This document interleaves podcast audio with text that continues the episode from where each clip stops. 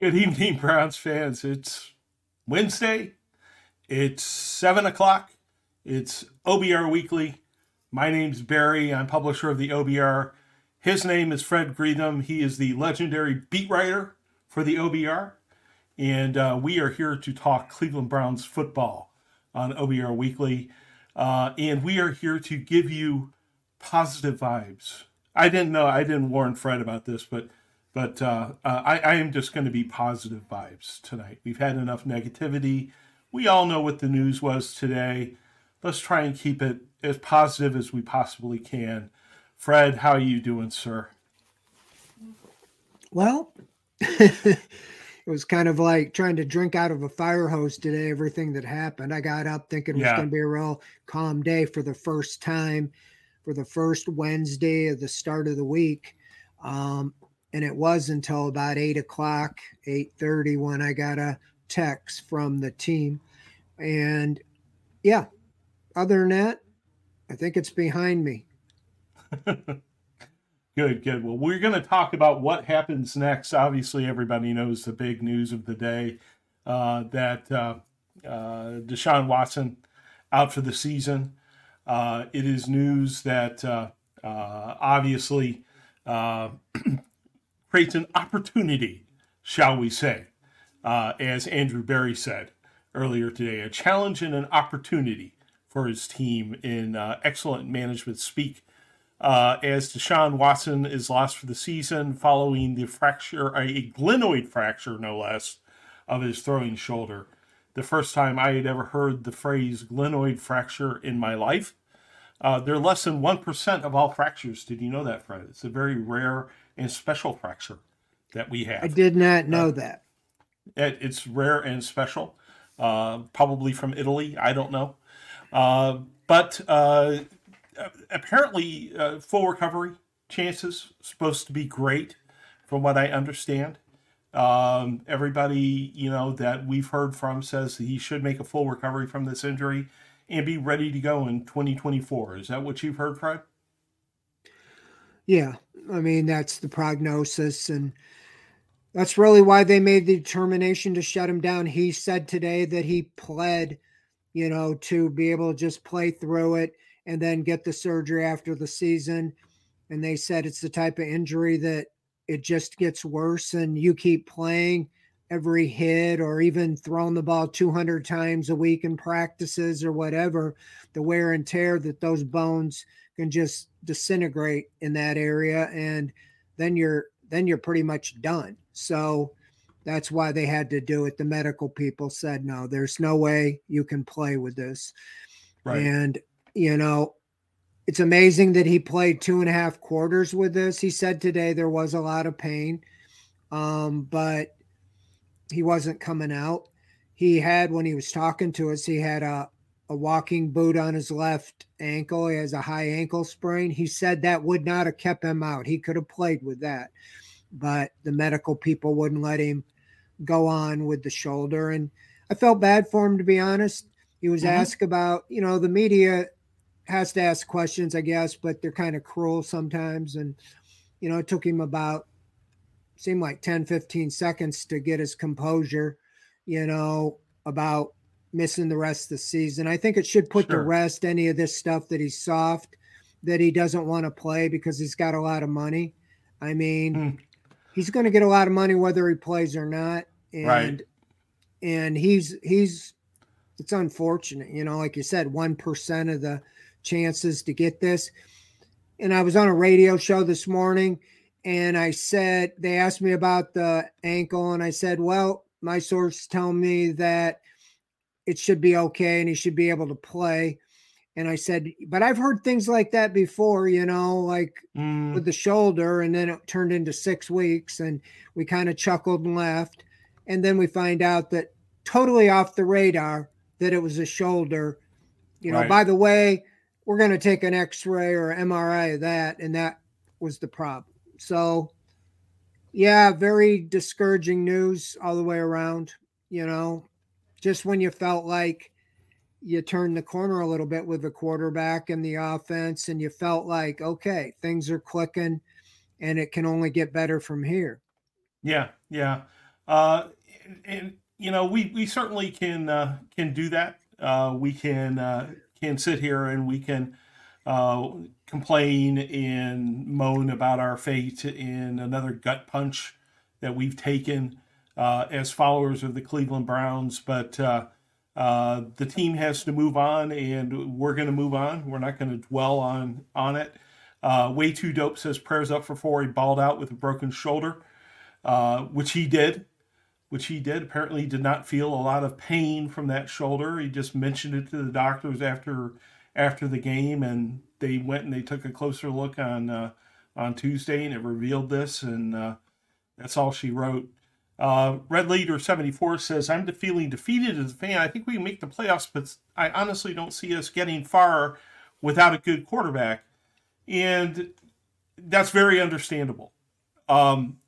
Right after I got this news, I was sort of sitting there feeling exactly the same way, head in my hands, you know, how could this happen to us? And I didn't want to feel that way. So I wrote an article and I put it on the front page of the site. I just didn't want to spend the next 2 months feeling like that.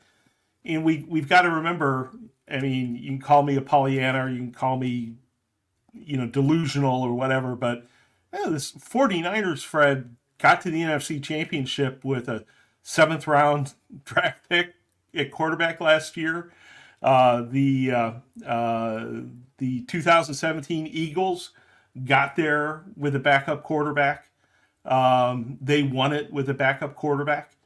You know, the Ravens, and granted this is 20 years ago, the Ravens got there with Trent Dilfer. You know, no one was blown away by what they saw of Dorian Thompson-Robinson against the Ravens, that's for sure. But I'm not ready to sort of, you know, roll it up and walk away from this season, Fred. You know, do you think that there's still a good shot that this team gets into the playoffs?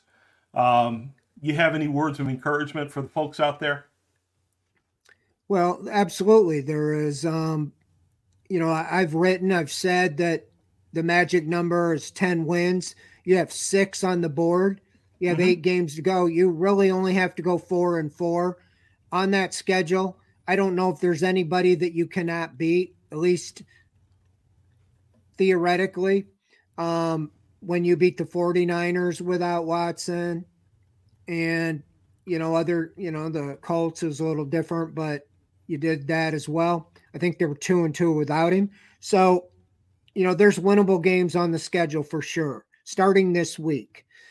And even with the quarterback out, the Browns are a better team than the Steelers. I don't care what anybody says. They got a better team. Now they're missing 4 main guys on offense. You know, I don't know, you know, when you got your 2 starting tackles, your Pro Bowl running back and quarterback out, that's spotting them a little bit. But, yeah, you know, yes, they can make the playoffs.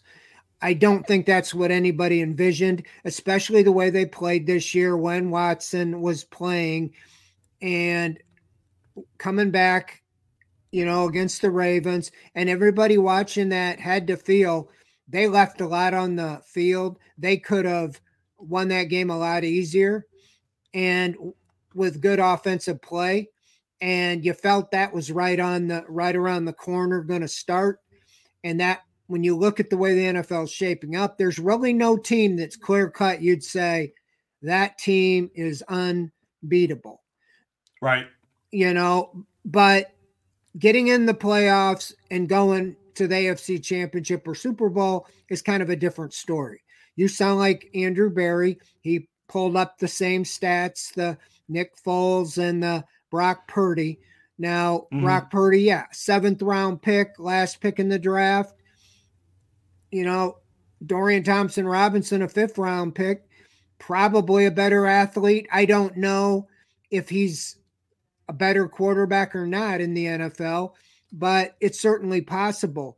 But I think with the 49ers, they had a great defense, and they leaned on the defense heavily, and they have a really good running game, and he just kind of plugged in and didn't mess up and didn't lose the games for him. He made plays when he had to, but they were very slow bringing him along where they got comfortable, where, you know, I would say he was a game manager for most of last year until, you know, there was times he had to make throws and make plays, as any quarterback will. So that's going to be the recipe. The defense has kept the Browns in games or even won games this year. They're going to have to step up and do so even more, almost the way the brand of ball the Steelers play. Mm-hmm. But then the quarterback cannot turn the ball over. You know, I was looking at the stats, as many as you, the NFL stats, comparing the Browns to Steelers. And this was before the injury news. But you're like, how in the world are the Steelers 6-3? They are in the bottom third in every major stat. They're like 26th in points scored. They're like, right, you know, 28th in points, you know, all the way around. But one stat, turnover ratio, they're number one at plus right. 10. That's how they win games.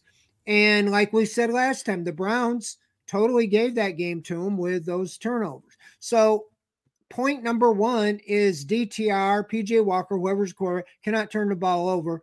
And that's going to be the mantra the rest of the year. You're going to have them play within themselves and be very conservative. Sure, you're going to have to make plays when it's called upon, but you're going to have to protect the ball and hope the defense can continue creating turnovers the way they've been doing and have shorter fields and let Dustin Hopkins kick field goals and, you know, and take advantage of the short field. So there is a path for sure to the playoffs. And then they have 8 weeks to work themselves and get themselves ready that maybe they can make a couple plays and a couple, you know, in the playoffs, but you got to get there first. So, you know, I said when Watson was playing, he does not have to be elite for the Browns to make the playoffs. He just needs to be above average and efficient. But to win the Super Bowl, I felt he had to be elite, because when it gets into those big games, the quarterback's got to make the play. And he showed that in the fourth quarter the other day. And, you know, I was doing some research. I put out a tweet last night that Watson was the number one quarterback in the NFL in the fourth quarter when the game counts. And sure, he had a small sample. What is 147.4 was his quarterback rating. The next closest was 109. So his rest of his numbers were pedestrian, but he was really turning it on the fourth quarter, and that's right when the games are won. So, you know, that's what you hope that DTR or Walker, whoever plays, can do, is find the magic formula, get their feet under them. And it's not going to be easy starting out against the Steeler defense. You know, I've got a theory on that, Fred. Here's my theory. My theory is that the Browns are a very physical run first team. And for example, against the Ravens, they had a 10-minute drive, right? That 17-play, 75-yard, 10-minute drive. And they just beat the heck out of defenses, right? You know, over the course of a game, they beat the heck out of the defense. And by the fourth quarter, that defense is weakened. You know, that defense is ready to be had. And that's why you see Deshaun Watson and hopefully DTR or P.J. Walker or whoever do well in the fourth quarter. What do you think of my theory? Am I full of it as normal? Well, it's a good theory, and that's what they need to do. Right. And, you know, because of the circumstances, really can't talk about last week's game much. But right. I thought most everybody on here has watched Browns games for at least the last 10, 15, 20 years. And we've seen the Browns be the whipping boys. It's a tough physical division. And especially the Steelers and the Ravens just kicked your butts up and down the field every game, you know, and right. The Browns did that to the Ravens the other day. I mean, they literally, that 10-minute drive right down their throat, and it did tire them out, but nothing epitomized more, you know, in that final drive. And I asked Kevin Stefanski on Monday about that. You didn't want to give the ball to Lamar Jackson or Justin Tucker, have a chance to kick a 78-yard field goal to win that game. So you needed to take the entire time off the clock And the only way you can do that is running the ball. And they did. They absolutely went right down their throat and took all the time off the clock and either won it or lost it on that last play instead of letting them have a chance to come back and win. If you had even left 30 seconds on the clock, you think Tucker doesn't have to get past 50-yard line and he can hit them. So that was showing them exude their physicality and toughness, and nothing more exemplified it than that 12-yard run everybody talks about. You had all 11 guys pushing and shoving all the way, and that's what it's going to take. You really you know, I'm not trying to be disrespectful, but you're really going to have a bunch of no names out there, you know, as far as backups to the backups. And if they play together as a 12 or 11 some, you know, you have a chance. And so I think your theory's right, but here's the difference. We've seen teams like the Baker Mayfield year when he was injured, they knew he was hurt and they bottled up the run. That was with Nick Chubb and, you know, and they just shut down the run completely and made him throw the ball. And that's what they're going to do to P.J. Walker or to Dorian Thompson-Robinson. So they're going to have to make plays, but if it will start if that offensive line does come out and dominate and push the defenses around. That makes it good all the way around. And if the defense continues to stop the run and do what they've been doing. Right. After this news came out that Dorian Thompson-Robinson was going to get the start, in Ask the Insiders, the very first question that was posed, right? We had a busy day in Ask the Insiders with a lot of questions and a lot of opinions that ended in a question mark. One of the opinions that ended in a question mark was not complimentary with regard to Dorian Thompson-Robinson. He said, how in the world can you start this guy? You know, answer me this, right? And, you know, I understand where it's coming from based on what he saw during the Ravens game, right? And it's an understandable point of view that, well, we got clobbered 28-3 when Dorian Thompson-Robinson started the game. Why the heck are you going back to him? And that's my first question to you, Fred. Why do you think they picked DTR to start this next game? Well, I actually agree with the move going to DTR, and this is why.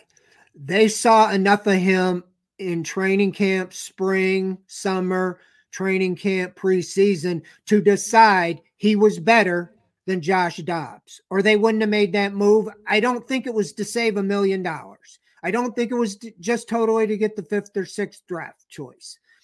It played into it, but I think they felt he was – at this stage, even as a rookie, better. Well, then you throw him out there an hour and a half before the Ravens game, totally taking Deshaun Watson's word that he was going to be ready is my opinion, because they didn't get the MRI till Saturday night. And then they said, well, so I think they were totally unprepared. This week, they're giving him all the reps. They're going to get him totally ready as much as they can. And Kevin Stefanski's been pretty good when he has a chance to game plan a little bit, especially you've seen that with the offensive linemen, the tackles last week. They weren't a big problem. And it's hard to cover up the quarterback, but I think they know what he can do good.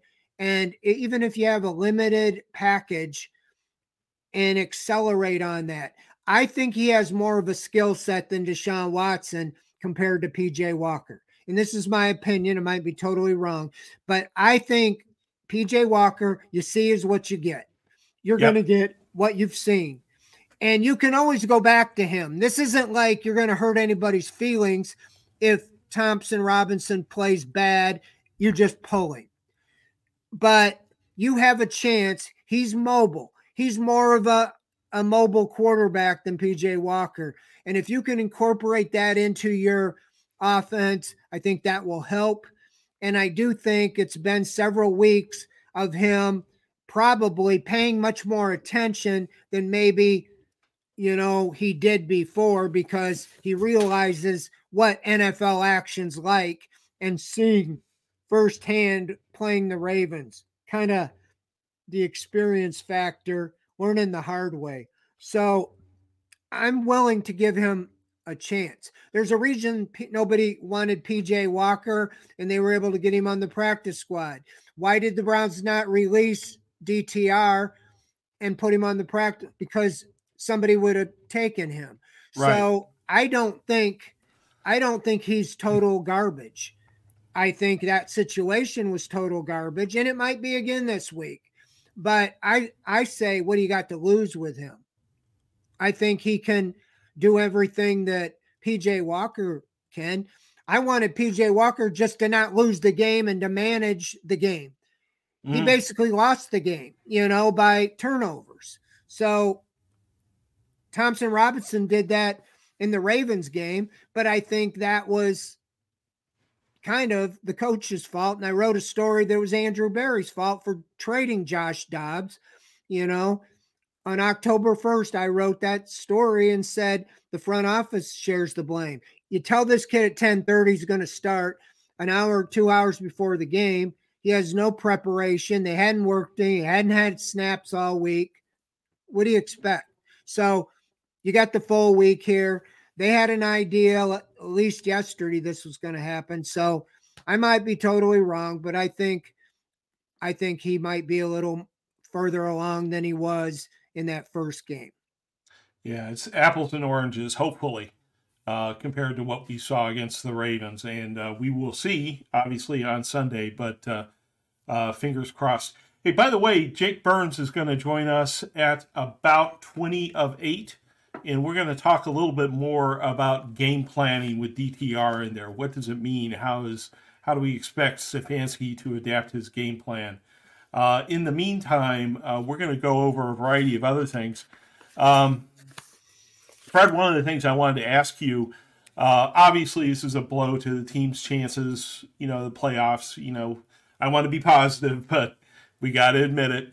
The players and the team have to realize that.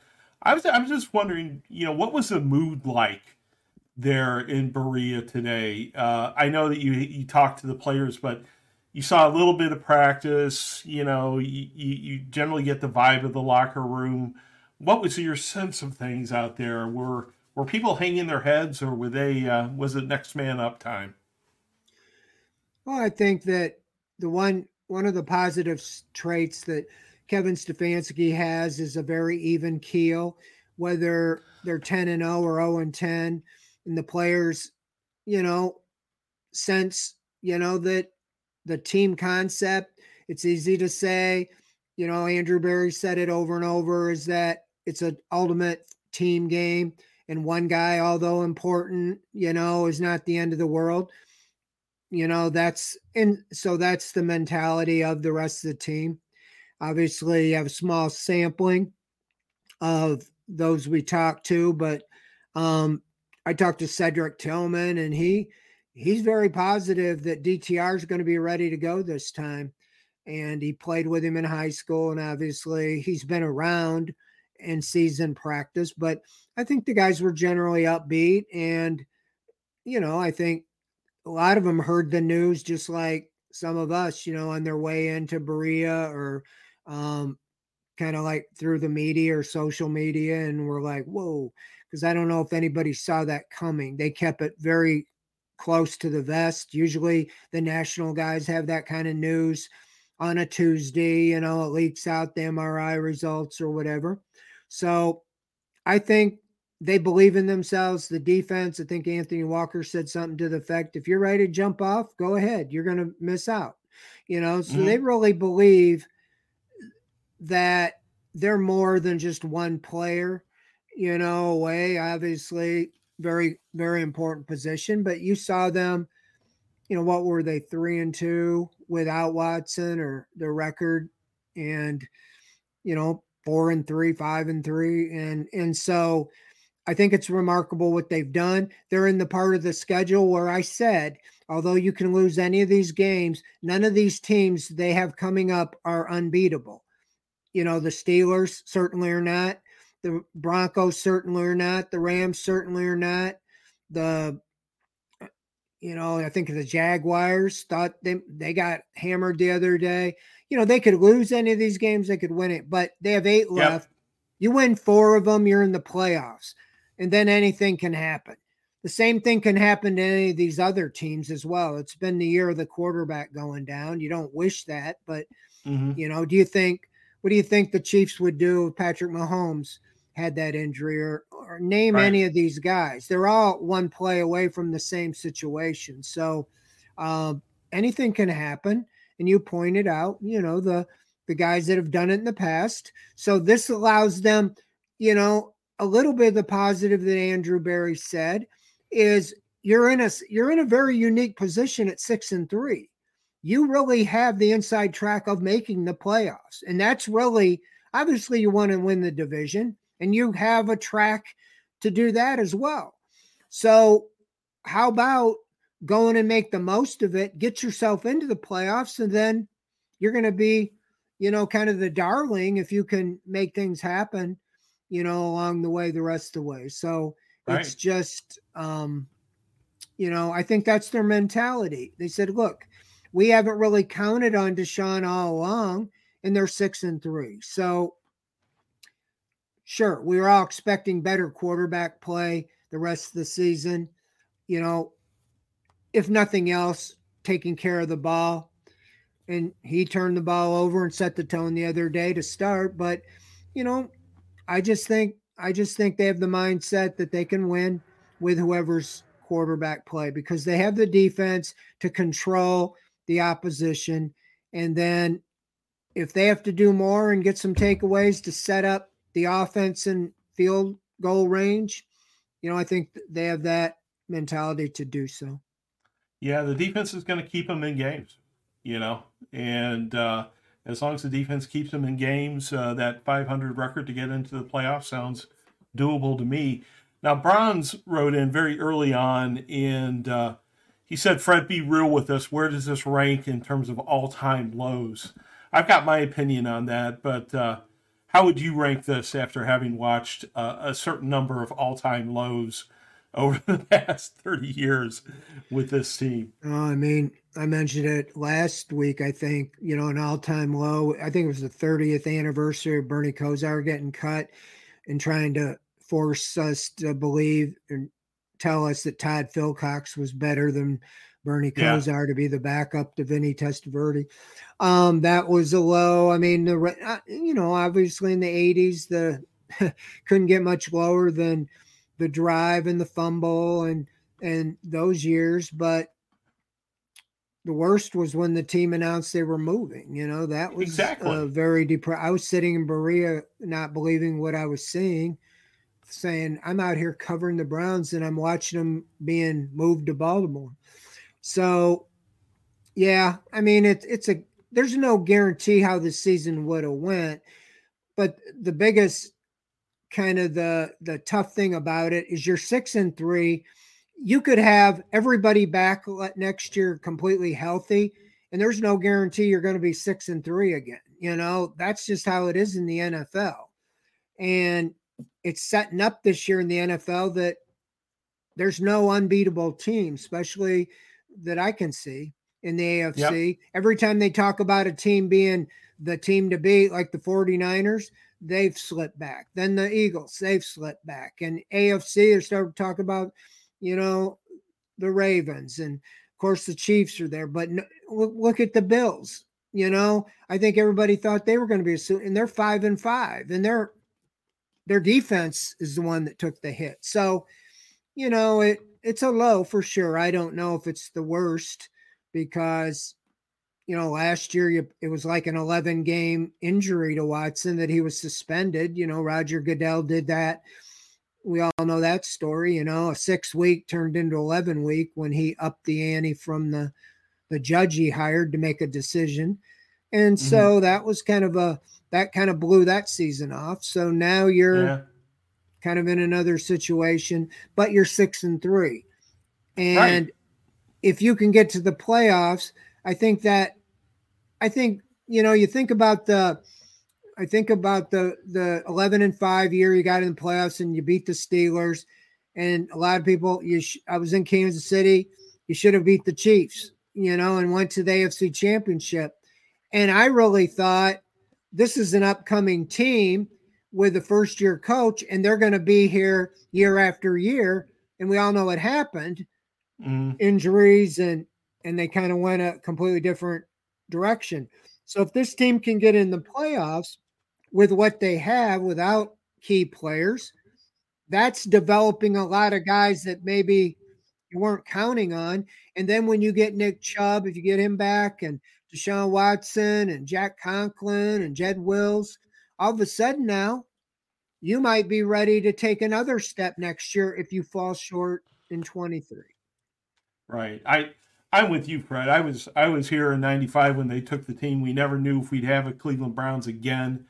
I was here and through the 1-31 years, and somebody said that in chat. Really good comment. You know, I didn't get off the train when it was 1-31. I ain't getting off the train now. You know, I was here when they hired Mike Lombardi and Joe Banner to run the team. I didn't get off the train then. You know, we can survive this one. And like he said, we're 6-3 with a shot at the playoffs. Like Philly says here, I'm not focusing on anything negative. This is a physical team that fights on Sunday. Let's go. And I'm with you, Philly.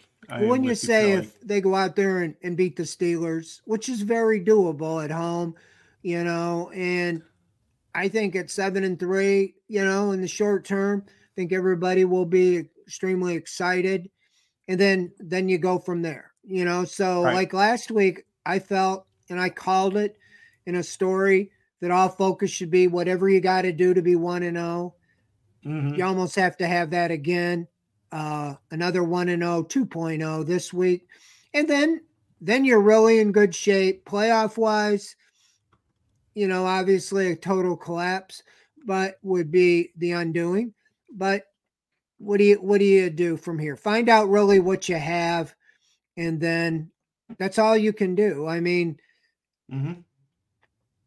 There's not many players you can add at this point in the season that are going to make a difference. You know, I looked at quarterbacks. I mean, I was on a radio show today and he said, how about throw whatever you can to get Tom Brady, you know, out of retirement because you got so much at stake, and, or Matt Ryan.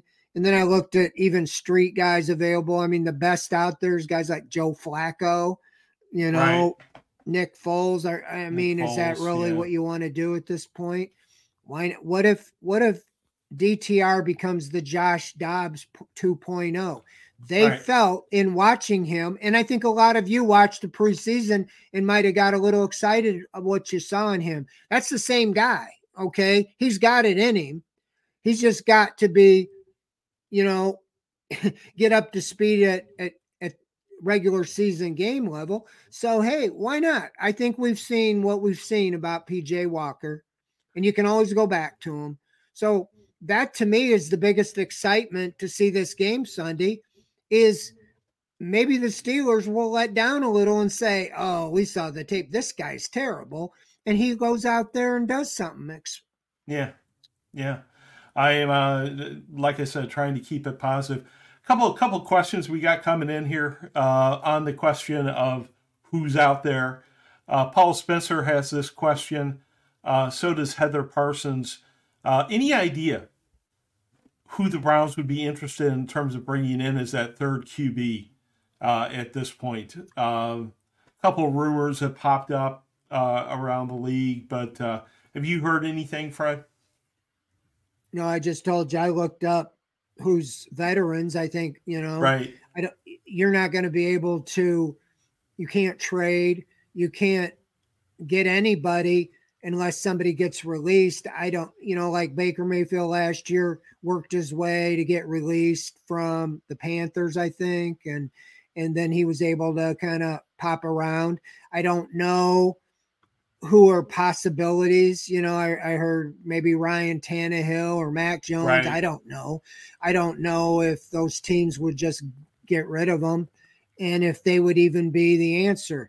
Bringing in a quarterback at this point, you know, would be, it isn't an instant fix because a new offense and everything. We said it at the trade deadline, the Josh Dobbs or Jacoby Brissett would have been about the only guys that could come in and immediately help because they know the offense. And we do know that Dobbs was being talked. He was possibly, the Browns were talking about trying to bring him back and ended up getting the trade to the Vikings. So your choices are limited. Now, I didn't look at practice squads. I know some people that are more in depth than I am probably have a list of practice squad quarterbacks, because those are guys you can just sign. You know, that's how they got, you know, like when Kellen Mond got released. But I don't know if you're going to go, wow, I'm so excited that we got this guy. I don't think it's going to be somebody that you're expecting to light the world up. I think your best hope right now is that Dorian Thompson-Robinson is able to do enough this week to win the game and then build on that. You know, Denver and LA, winnable games. They are on the road, but he's from LA or played out at UCLA, so that could even be to his advantage. So, no, I haven't heard any. I don't know. I mean, is there any other veterans that are in a situation where teams are looking to move on from them? I'm not aware of. The only other one I can think of is Garoppolo, where he might want to be released because whoever Pierce. Someone got fired. Pierce. Yeah, someone got fired recently, and he's no longer wanted. Josh McDaniels. Yeah, McDaniel. Yeah, that's right. McDaniel got fired, and he's probably no longer wanted there. Somebody like that would stabilize things, but I don't know how you pull that. You can't, you know, I don't think you can call up a team and say, hey, can you cut this guy? You know, so I guess it would have to come from the player and the agent. No, I don't think you can. And I think I think that's kind of what Baker Mayfield did, you know, when he got, ironically, I think he was replaced by P.J. Walker, and he asked for his release, and then he went to the Rams, and, you know, and so maybe, you know, maybe that could happen. I don't know, you know. Right. Or Brian Hoyer could ask for his release out there and get 39-year-old Brian Hoyer back. He was doing well when he was with the Browns last time. 7-4, and they went to Johnny Manziel.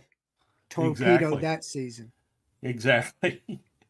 Hang on just a second here. I am going to send our StreamYard URL to.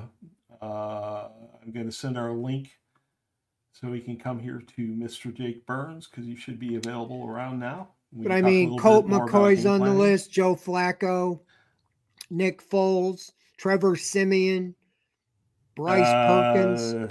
You know, I'm not excited about that. I'm not excited about Kellen Mond coming back to the team. He looked horrible in preseason, but I know they like him, but not a lot of excitement there. The best option right now is the rookie. You know, I just think Kevin Stefanski, with a few days to plan, even if you have a real small package, you know, they put him in the Seahawks game, and he had that little shovel pass into Njoku for 9 yards.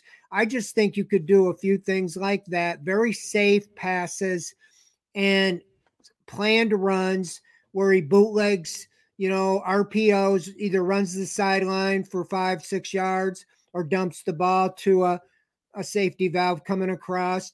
Very safe stuff. You know, is what I would look to do, and try to have him get some success early. And then you never know what can happen. I mean, Josh Dobbs was run out of Arizona after he looked good for a while.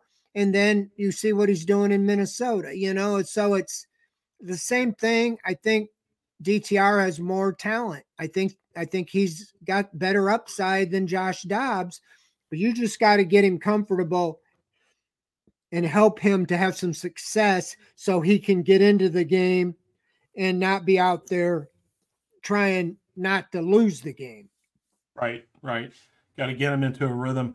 Let's talk a little bit about a couple of other things. We've got some questions piled up here that we're going to get into and so on and so forth. We're going to go a little bit late tonight if we have the questions coming in that we want to hit. So I had a couple other things I wanted to talk about. One was Andrew Berry was offered up to the media this afternoon, who asked them all kinds of questions. The names of certain available old quarterbacks were brought up and stuff like that. And Andrew Berry said, I think we're comfortable with the room. That phrase came up about a dozen times.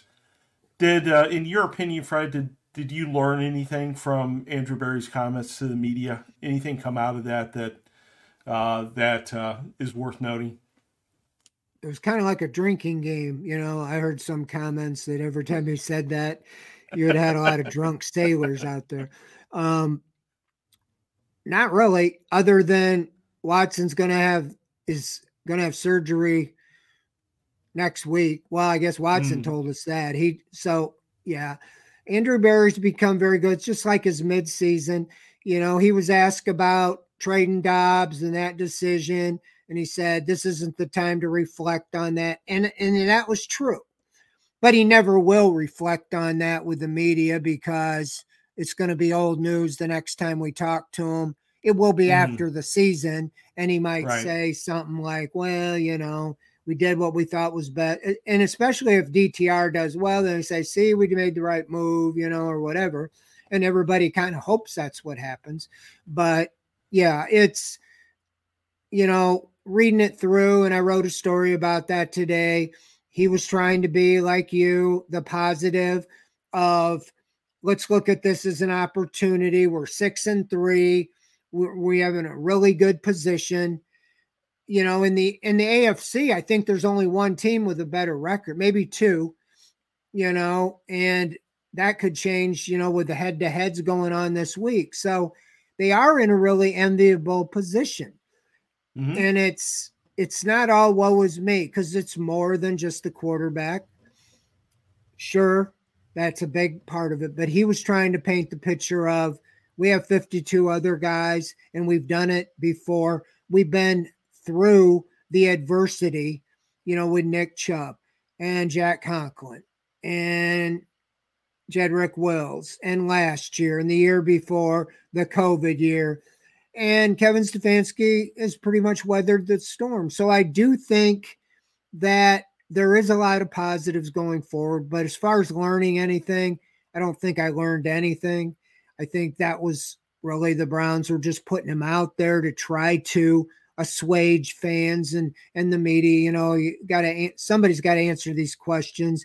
And they didn't want it to be Kevin Stefanski, you know, for his 5 minutes with the media on Wednesday. Right. We had a similar question from Ty Sox asking whether we thought it was an ownership call to put AB out there. I don't know if it was ownership necessarily, but I think it was a deliberate decision to put AB out there instead of Stefanski this afternoon or this morning. Well, yeah.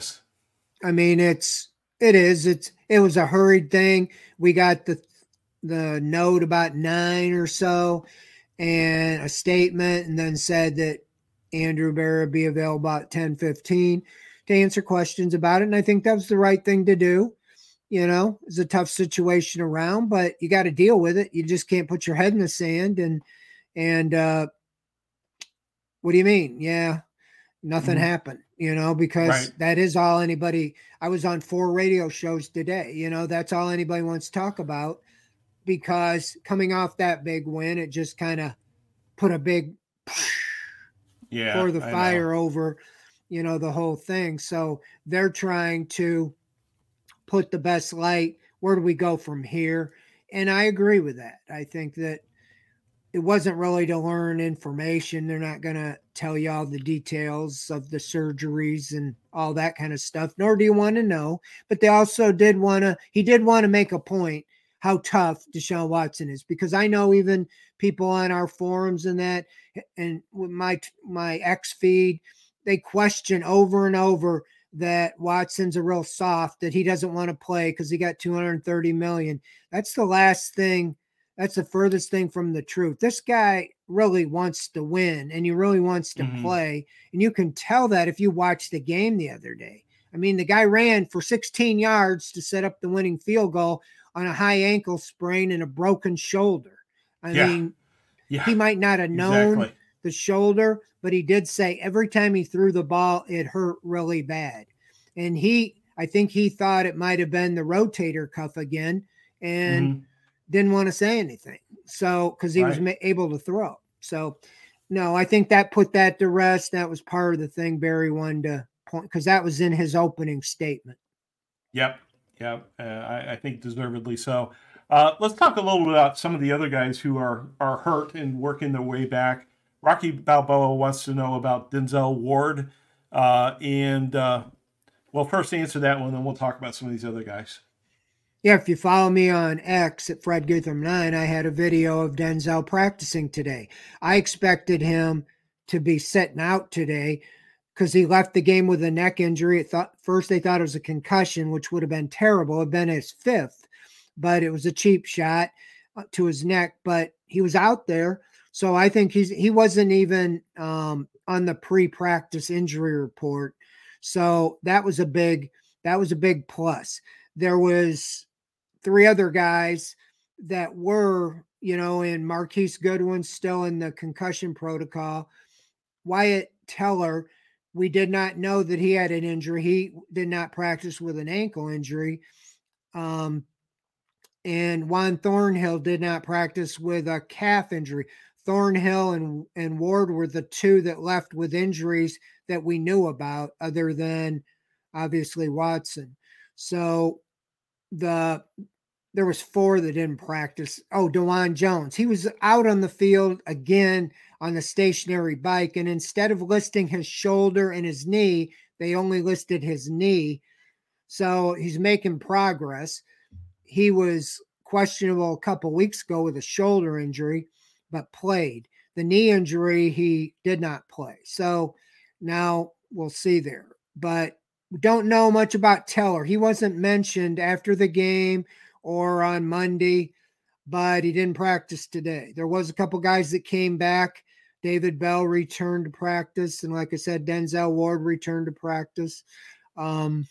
So we'll see tomorrow who's out there. But it was, to me, that was going to be the story, Ward's status until everything went haywire with Watson. Right, right. All right. Well, thank you, Fred. And now I'd like to bring into the end of the show a Mr. Jake Burns, who has agreed to join us tonight, and we can talk a little bit about what's coming next. Welcome, Jake. Good to have you here. Guys? Yeah. What's going on? Well, there's a lot going on, and we are talking about it tonight, or trying to get to everything. And one of the big questions is, obviously, how does Kevin Stefanski deal with the change in quarterback? And this question we got from E. Gillen, one of our longtime chat buddies, and he asked Fred, and so I'll give it to you first, Fred, and then we'll go to Jake. Your offensive plan with DTR, how would you adapt from Watson to DTR? Are there games similar that you wouldn't adapt a lot, or just in broad strokes, what would you do? Well, I'd kind of probably defer and let Jake say it, and then I would say what he said because he's the quarterback. But like I said earlier, I think you have to put him in a position, what he's comfortable with, what he does well, the simplest way to get him into a rhythm and get him into a game flow. I think he's got more mobility than P.J. Walker, so I would use his legs on rollouts and RPOs, and either he runs the sideline, avoid the hit, or dumps it off to Njoku or somebody, stringing along with him. Sure, he's going to have to make plays down the field, but I think you want to get him into a flow and do something, say, hey, Dorian, what do you feel your best plays are? And then plan around that. I have to think, and I'm confident that Stefanski can put together a plan when he has a little time. I really think that Ravens game before, you can throw it out the window because I really don't think they spent a lot of time game planning with DTR, because I think Watson said the whole week he was going to be ready to play. They got the MRI, and that threw everything into a tizzy Saturday night. Whether that's true or not, that's how I feel it really went down. So DTR was thrown into a very tough situation. I think he's a better option than PJ Walker right now. And so it's up to them to put him in position to get him comfortable as quick as they can in that game and not let Watt, Highsmith, and the Steelers wreck the game right from the get-go. Yeah, I think Fred makes some good points. I would say there's been some sort of pushback a little bit on, like, you know, Thompson-Robinson was practicing all week with the first team when Watson was out that week, right? And I understand where people are coming from, but there's a difference between, you know, at least in my opinion, there's a difference between knowing you're going to start and having everything sort of structured around you, game plan, coaching points, you know, personnel built to your favor to how they're going to play with you versus being a stand-in. Because to Fred's point and what we've all come to understand about that Baltimore game was that, yeah, he was taking the first team reps for Watson, who wasn't throwing that week, but the belief was he was going to play. So they were structuring a game plan around how they would have played with Watson, right? Which I think if you watch the second game was not all too different from the pass game perspective of how they tried to go after Baltimore the first time. And I think that when you get a youngster like Thompson-Robinson and you change a lot about how you operate in terms of what sort of play action situations you put him in, how you're asking him to read the flow of pre-snap to post-snap movement.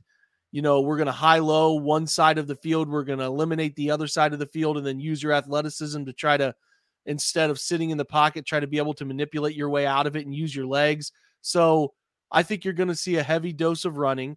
I do still think they're going to put him in empty a little bit because they think that he can use some of the mobility that he has as a bit of a benefit, right? One read and go. I don't think they're going to ask him to process a ton. So what I mean by that is they're not going to ask him to, like, hey, find your backside dig or find your third or fourth option. It's going to be a lot of front side half field reads. They're going to use some double moves to try to put him in some situations where he doesn't have to think much. Hey, we think we're going to get an isolated double move on the slot right here. Let's try to attack this throw, right? I think they're just going to be very pointed with how they go about it. So whereas you saw a lot of things with Deshaun Watson where he would get two play calls and you'd hear him make a can call at the line of scrimmage, you'd see him oftentimes have his hands out to the side, waving his hands, either making a can call or a rewind where they're giving him two play options and you're making a pre-snap call. And Watson actually talked about this in his presser after the game where he said in the first half, the Ravens were manipulating their pre-snap to post-snap safety movement. And because of that, we're getting the Browns out of a lot of plays they wanted to be in, so on and so forth. You cannot have that burden on DTR. They won't have that kind of burden. So you'll see a lot less quarterback manipulation at the front side of plays.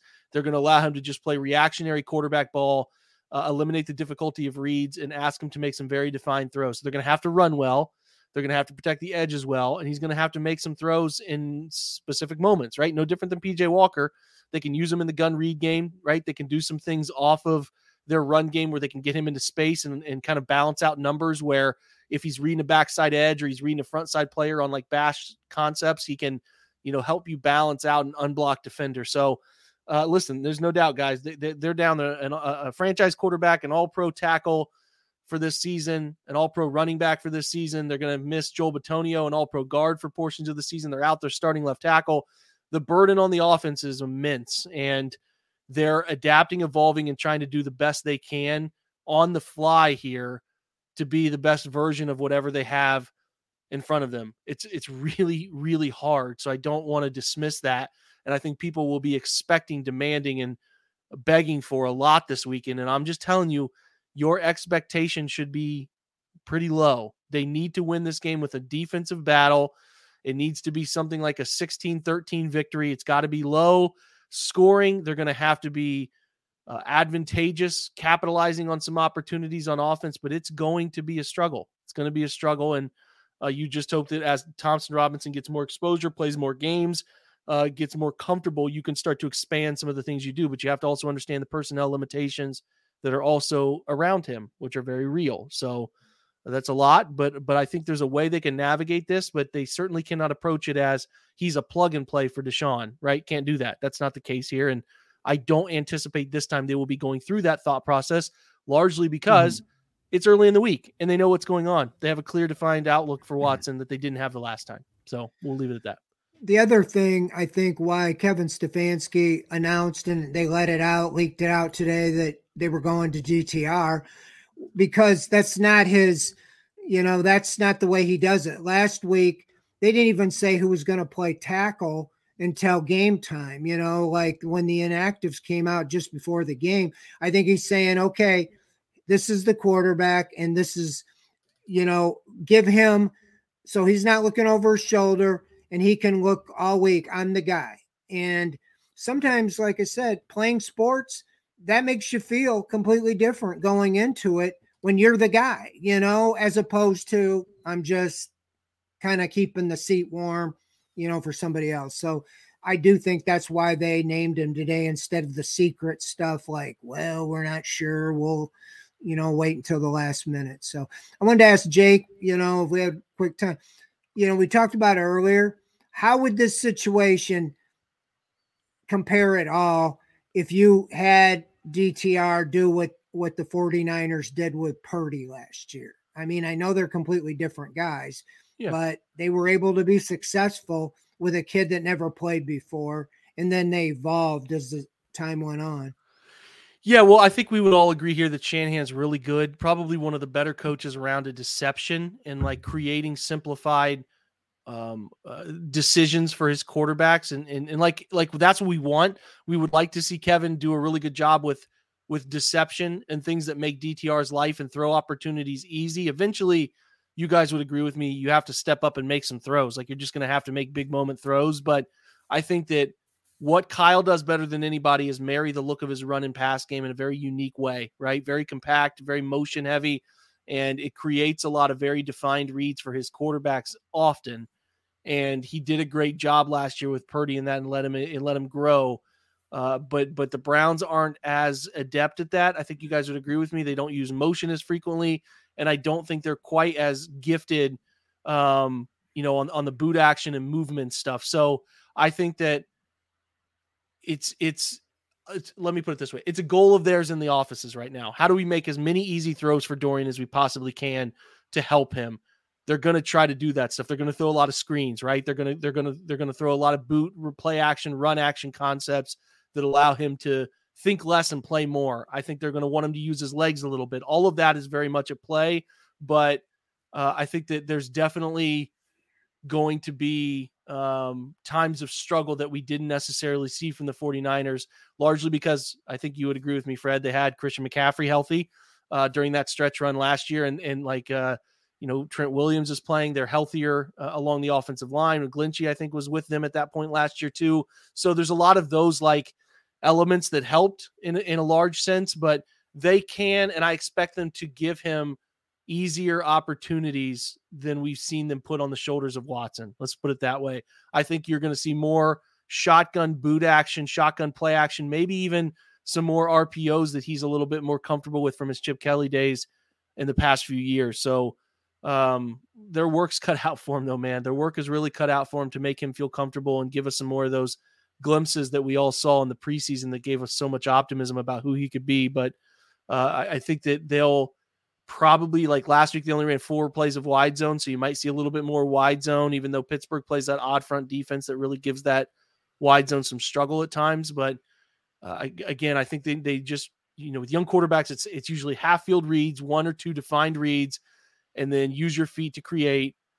And then they're trying to give him as much run action, play action stuff as possible and screen game to keep the types of throws, the severity of throws. You don't want him to have like more than 6 or 7 stressful throws a game is probably the point at which they're talking about, because that's a lot to ask a youngster to do against a very experienced Pittsburgh front. And even though they're hurt, they might not have Minka. They might not have their linebackers. They're obviously not going to have their linebackers.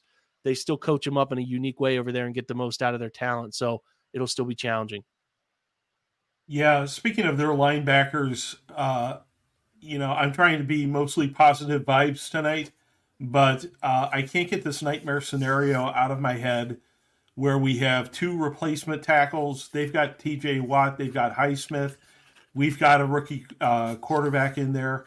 How do we take the teeth out of that pass rush, that fierce pass rush that the Steelers have? How do you game plan your way around those guys coming full bore at this rookie quarterback? You chip them. You have tight ends in line, and you have running backs in line to slow them down, change their action level. There's three things that come to mind for me. So the first one's, like I said, running backs, tight ends who are chipping them and giving an additional body to pass support before going out on routes, right? That's pretty commonly understood that that's a thing that you should be doing as frequently as you can. Now, some downs you can't do that, but other downs you can. Now, they're at home.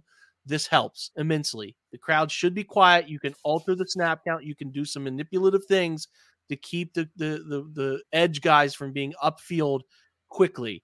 You should be able to keep those guys at bay, like I said, by having snap count differences down to down, series to series, so that Watt and Highsmith are not predicting the snap count and getting a feel for that. That is going to be imperative. On the road, you guys know it's different, right? Batonio's tapping the center on the hip, and they're snapping it when it's on a silent count. It's a leg lift, silent count thing, and that gives a huge indicator to those edge guys on how to get off the football, when to get off the football, and it's just a massive advantage. It's so loud and dense, it makes it really difficult to mix up any variety in the snap count.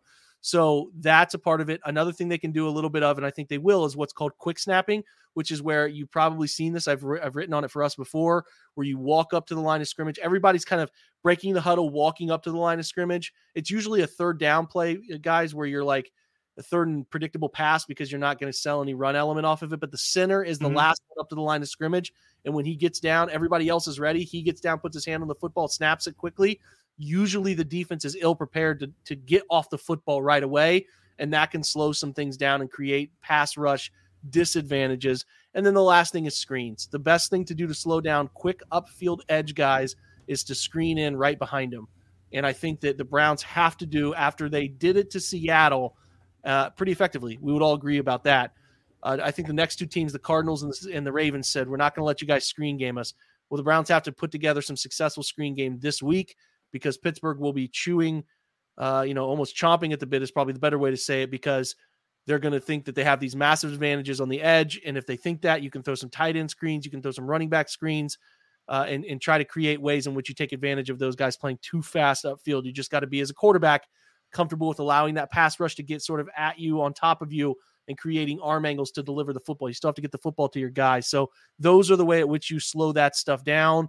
Being at home, again, I cannot stress enough, is just such a massive advantage to helping move, alter, and differentiate that snap count that keeps those guys from being the first off the football with really ridiculous upfield speed.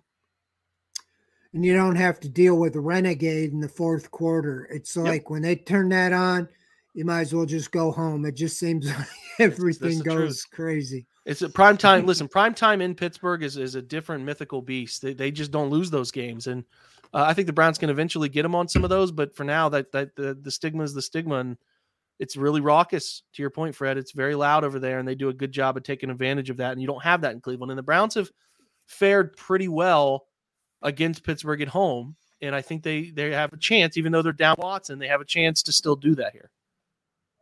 I want to ask you guys another question that came in from Julio here. I never played organized team sports. I was in the band. It's foreign territory to me. And Fred, you played baseball. Jake, obviously, you played football. Julio asked, there's been a lot happening in Deshaun Watson's life now. This, from the outside looking in, with news like this that happened today, what does it do to players on a team? The defense is so together. They're celebrating these plays. Schwartz doesn't like his loafing, after plays and stuff like that. Does something like Watson's injury today become a distraction, for the team? Or does it bind teams together? Or does it just depend on the makeup of the locker room? I'll go to you first, Fred.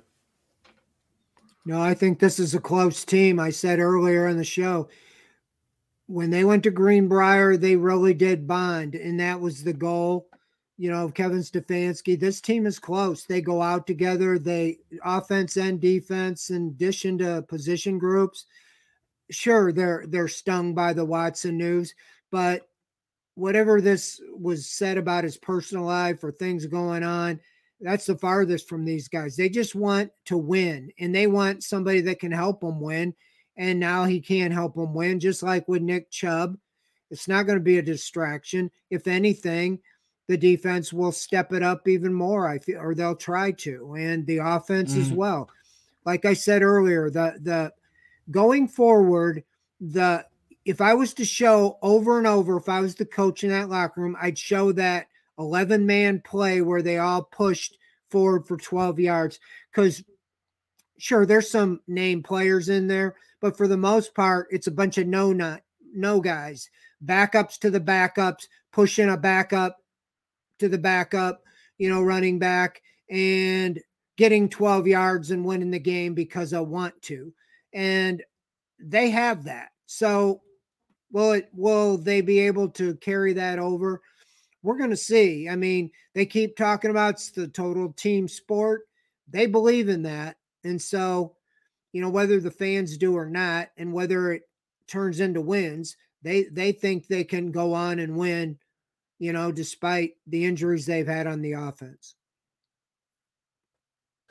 Any thoughts on that, Jake? Yeah. No, we're inclined to think that they have been handling this stuff really well this year in a way that is unique or different from versions we've seen in the past. I think that is the main reason, guys, that I have some encouragement from what's happened today, which is, again, they have done a really nice job rallying against this stuff that has landed in their lap this year and won some ball games that people didn't think they were supposed to win, had chances in some others that they weren't supposed to be involved in. So I'm encouraged that the leadership, the coaching staff, the direction is able to absorb this sort of blow. You saw Greg Newsom's tweet today, and I think that message, that sentiment is being echoed by everybody. But losing Watson with definitive news that is out for the year is different than the hope that he's going to come back. So it is something that can teeter, right? This game this weekend is pretty wildly important for that regard. If they can win again, put themselves at 7-3, telling themselves we have to find 3 wins the rest of the way with backup quarterbacks and we can get to the playoffs and then anything can happen. I think this game has a chance to galvanize them in the belief that they can do it without Watson. They know they can win some games. That's not the question, but this bigger picture belief now that there's some finality in terms of whether Watson will be with us or not. They know that now. And I think, like I said, if they can get a positive game out of the quarterback, just good enough, play stellar defense, win that game, it can springboard the belief that they know they need for the rest of the year. Now you lose this one after you took a great step forward in Baltimore, you can start to see where that can get a little teeterish there, which we don't want. But I'm inclined, guys, to think that they deserve some respect for what they've done this year. Mm-hmm. And they deserve some of our belief that they can persevere this stuff until they show us they can't. But this is a really unique and difficult challenge coming this weekend. There's no doubt about that. Well, I'll say this. As much as I think Andrew Berry, was oversighted by trading away Dobbs, he has built a strong, deep roster. And we used to see this with teams like the Ravens and the Steelers. When the Steelers would lose like a big name guy and a guy you never heard of goes in and they didn't even miss a beat. Now that's kind of how the Browns are doing things. Like Mike Ford. Okay. Did anybody think he was going to be any good? I never heard of him other than special team. He goes in, and Cam Mitchell on, and they've got guys now. DeJuan Jones, when Jack Conklin was lost, you thought, the season's over, throwing in a rookie. And then you're like, he's not too bad.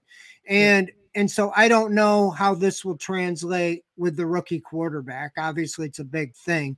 But these other positions, these guys are filling in, and they believe because that guy doesn't say, I suck, but I'm getting put in the game. Kind of like the Blake Hance a few years ago, right. And now they have the depth where they're able to keep going and keep winning instead of, all hope is lost. They believe in each other that the next guy really will be able to do his job. Fair enough. Hey, we're going a little bit long here today. I've got a couple more questions that were asked in the chat that I want to get through. Thanks for hanging out with me, Fred and Jake, for a little bit longer than we normally hang out. This next question comes from Mike. And Mike very early on in the chat said, get 85 the ball early and often. And I wanted to bring that comment up in a follow-up comment that he made. A question that he had is he asked, how do we get David even more involved and get him going earlier? Any tricks or assignments? And Jake, this, you know, I thought about this as you were talking about the need for the tight ends to sort of chip the rushers, right? The need for tight end screens, so on and so forth. And it just struck me that the tight end, maybe Nick Harris playing fullback a little bit, going to play an important role in this game. And just to Mike's question, how do you get David Njoku, who's going to have these pass protection responsibilities, more involved in this game as early as possible? Yeah, I mean, there's screen stuff that he can do, but I think inclined basically his recent yardage after catch stuff, I think that there's going to be a chance that Pittsburgh tries to shadow him or play him with a little less cushion than you've seen recently. I think they're really set up well for double move stuff from the tight end. I really do. They've run a lot of stick routes, a lot of choice routes over the middle at very shallow depths. I think they're ready for like an out and up from a seam perspective where they can put a double move on a linebacker who's think they're jumping some of the Browns' popular shorter route concepts that they like to run from either 2x2, 3x1, or empty 3x2. So I think there's a chance to get him involved there. I think you guys would agree with me. There have not been any throws to him up the seams. So I think if you get a blind defender on him this week, there's a chance that the coaching point from AVP and Stefanski is, hey, man, if you get a blind defender, a man-to-man guy on Njoku, give him a shot, let him go up and try to get one. So I think that could be an element of what they try to do along the lines of like making your quarterback think less, but giving a talented player a good target. He hasn't had enough of those this year. He's been creating a lot after the catch. So I think Pittsburgh will be inclined to be a bit more tighter in coverage with him, which gives you a chance to give him some jump ball opportunities, which gives him a chance to run some seam throws against blind defenders, what I call statue defenders, who are those guys who are shielded from the quarterback. They're not looking at the quarterback. They're kind of chasing him downfield. I would like to see him get some of those opportunities, and you can still be creative with him in screen game and try to get him the football from that spot too, because he is still pass blocking and chipping and stuff like you mentioned as well, Barry. And I think he'll have some opportunities in drop zone coverages where he's releasing late to get the ball in the flat or get the ball over the middle in a unique way that he did last week on that 3rd and 11 that they converted in the second half, which is a really big conversion on that 17-play drive. He was chip releasing and late release, and Watson kind of just literally dropped it to him. He made a linebacker miss in space. I think Patrick Queenan created 11 yards on a 3rd and 11. So again, I think Pittsburgh will be ready for that. They'll be in tune with it. But I think this week more than any other, there's some downfield opportunities that are going to be there for him that have not been a huge part of what they're using him for so far. So I hope they take advantage of it. Yeah, I think that you might use a little more 2 tight ends or whatever, help out with the blocking and different things, because they don't want, it's like we say all along, you don't want T.J. Watt or Alex Highsmith to ruin the game for them like they did last time. So I think the biggest thing is you got to be pretty confident your defense is going to keep the Steelers under control. You just don't want to give the game away. So that would make sense to have help, but be creative, and Njoku is one of your biggest playmakers. Get that drop out of the way early, throw it to him first play. So maybe if he's going to drop it, he gets that out of the way, and then he goes on to have a beast of a game trying to make up for it like he did last week. But just kidding aside, he is a big-time player, and you just got to use him, you know, because they really haven't had the big production out of a second wide receiver opposite Amari Cooper. I mean, Elijah Moore has catches. Last week we saw a little more of them downfield, but really it's been Cooper and Njoku who's been really the big play guys in the passing game. Now, guys, what I'm going to do here is I've got one more question for you two. And then since I've been leaning on your expertise for the last hour and a half or so, there's one question that only I can answer out of this team, and I'm going to answer it, and then we're going to close up here. But I wanted to get to a couple of comments, actually, that were made in the chat about an hour ago. One is from Tom Stakeley, and he says, DTR can do this. Please just teach him to slide. Go Browns. And Rocky Balboa answered, no lead blocking either unless absolutely necessary. And we know that DTR has shown a tendency to get out there and try to get involved in the blocking game. And it leads me to this question. Deshaun Watson has obviously gotten hurt playing his style of football, right? DTR plays a similar style of football, and we cannot afford to get him hurt.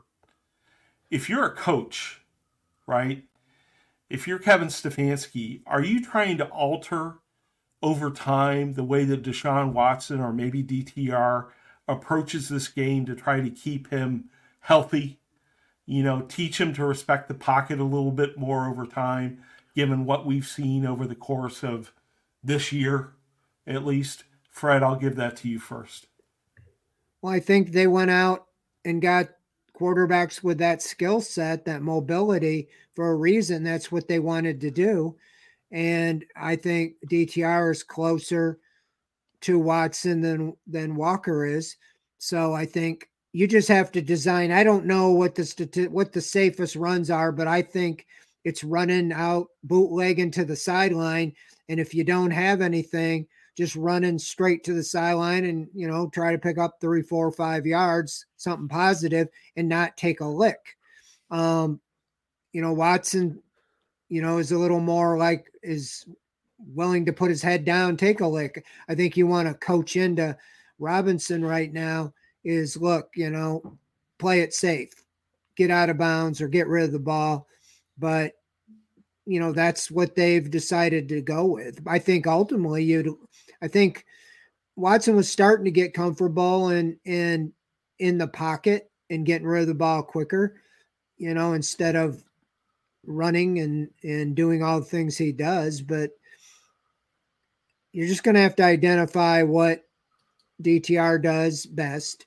What is the safest route for him? Because you're right. You don't have much choice, if he were to go down. So right. That's kind of what I say is devise whatever the mobile plays that is the less stress on him getting hit. Yeah. No, I think Fred hit a lot of it. I mean, with Watson, it's some of his quarterback DNA. If he can't slide or avoid these hits he took over the last 2 weeks in the Cardinals game and this last one with the rotator cuff injury that has cost him time already this year, I'm not sure there's much hope for him not bearing contact the way he clearly can't avoid. There's some serious reprogramming of that brain that has to happen in terms of how he handles games because he's not getting any younger. He's now dealing with a significant, if you look at the details, which we are going to post at the website here in just a moment, the details of that injury and what it carries into another season are grim. It's a rare fracture. It's less than 1% of fractures end up like this. So you're a little worried. I mean, a lot of worried about that. As far as DTR goes, can you learn from the example that just happened in front of you, buddy? Like your sacrificing of your body for a 3-yard scramble is not worth the long-term ramifications of being out for the entire season. So yeah, the NFL has baked in rules to significantly protect you as a quarterback, both in and out of the pocket. Take advantage of those rules, live to fight another down. And, I don't really have anything to add other than you have to live in that reality. These linebackers are so big these days. They're so fast. Like you can't take these guys on. These are not college level. These aren't Pac-10 linebackers. These are big grown men. Like they're legit athletes, the best in the world. You cannot do that anymore. So yeah, I hope that he's learned for as far as DTR goes, can you watch what happened in front of you? And can you just simply take advantage of what the NFL has there to protect you? So anyway, that's kind of like where I would leave it because the scheme stuff, I don't think they're going to leave him in too many situations where he can't process it and then lean into his athleticism and try to create some positivity. I don't think they're going to leave him out to dry in a way that I felt they did the first game because it was pretty clear they were dropping him into Watson's shoes and saying, hey, go out and do what he does. But there are going to be moments where he has to make the tough choice, and hopefully he's programmed through his observations and watching and processing that he can make the right call in those moments. Right. And I think it's a reminder to everyone out there to tell your kids and grandkids to pay attention during their high school physics class because – Jake said something very important here. He related to the fact that force equals mass times acceleration when it comes to these linebackers. They are big, they are fast, they accelerate and they can put a world of hurt on a quarterback. And these quarterbacks obviously have to remember that. And I want to thank both of you guys. It's been a long day. It's been a crazy day. Jake, I know you've had to take care of some sick kiddos at your house, and God bless you for doing that. Fred, you were out in Berea all day today taking care of the beat reporting for the OBR. Both of you, thank you for hanging out with me, and thank you for hanging out a little bit longer. Now's the point in the show where I can add some value. We do have one question for me. While keeping it positive, if things go south on Saturday, God forbid, I'm asked if there's a particular type of alcohol I recommend to OBR followers. This is where I suggest, highly suggest, if you're watching this game, you counter-program Pittsburgh. Pittsburgh will be drinking Iron City and probably drinking some sort of hooch, maybe Mad Dog 2020. I suggest you go upscale.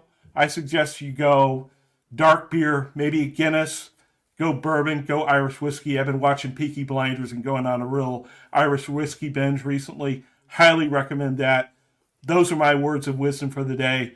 We will be back here next Wednesday at 7 p.m. Fred and I will, at least. Jake, thanks for guest starring on our show tonight. And we will see you all, hopefully, to talk about a Browns victory over the Pittsburgh Steelers. Thanks a bunch for hanging out with us tonight. For Fred Greetham and Jake Burns, I'm Barry McBride. We'll see you next week on OBR Weekly. Good night. Thank you.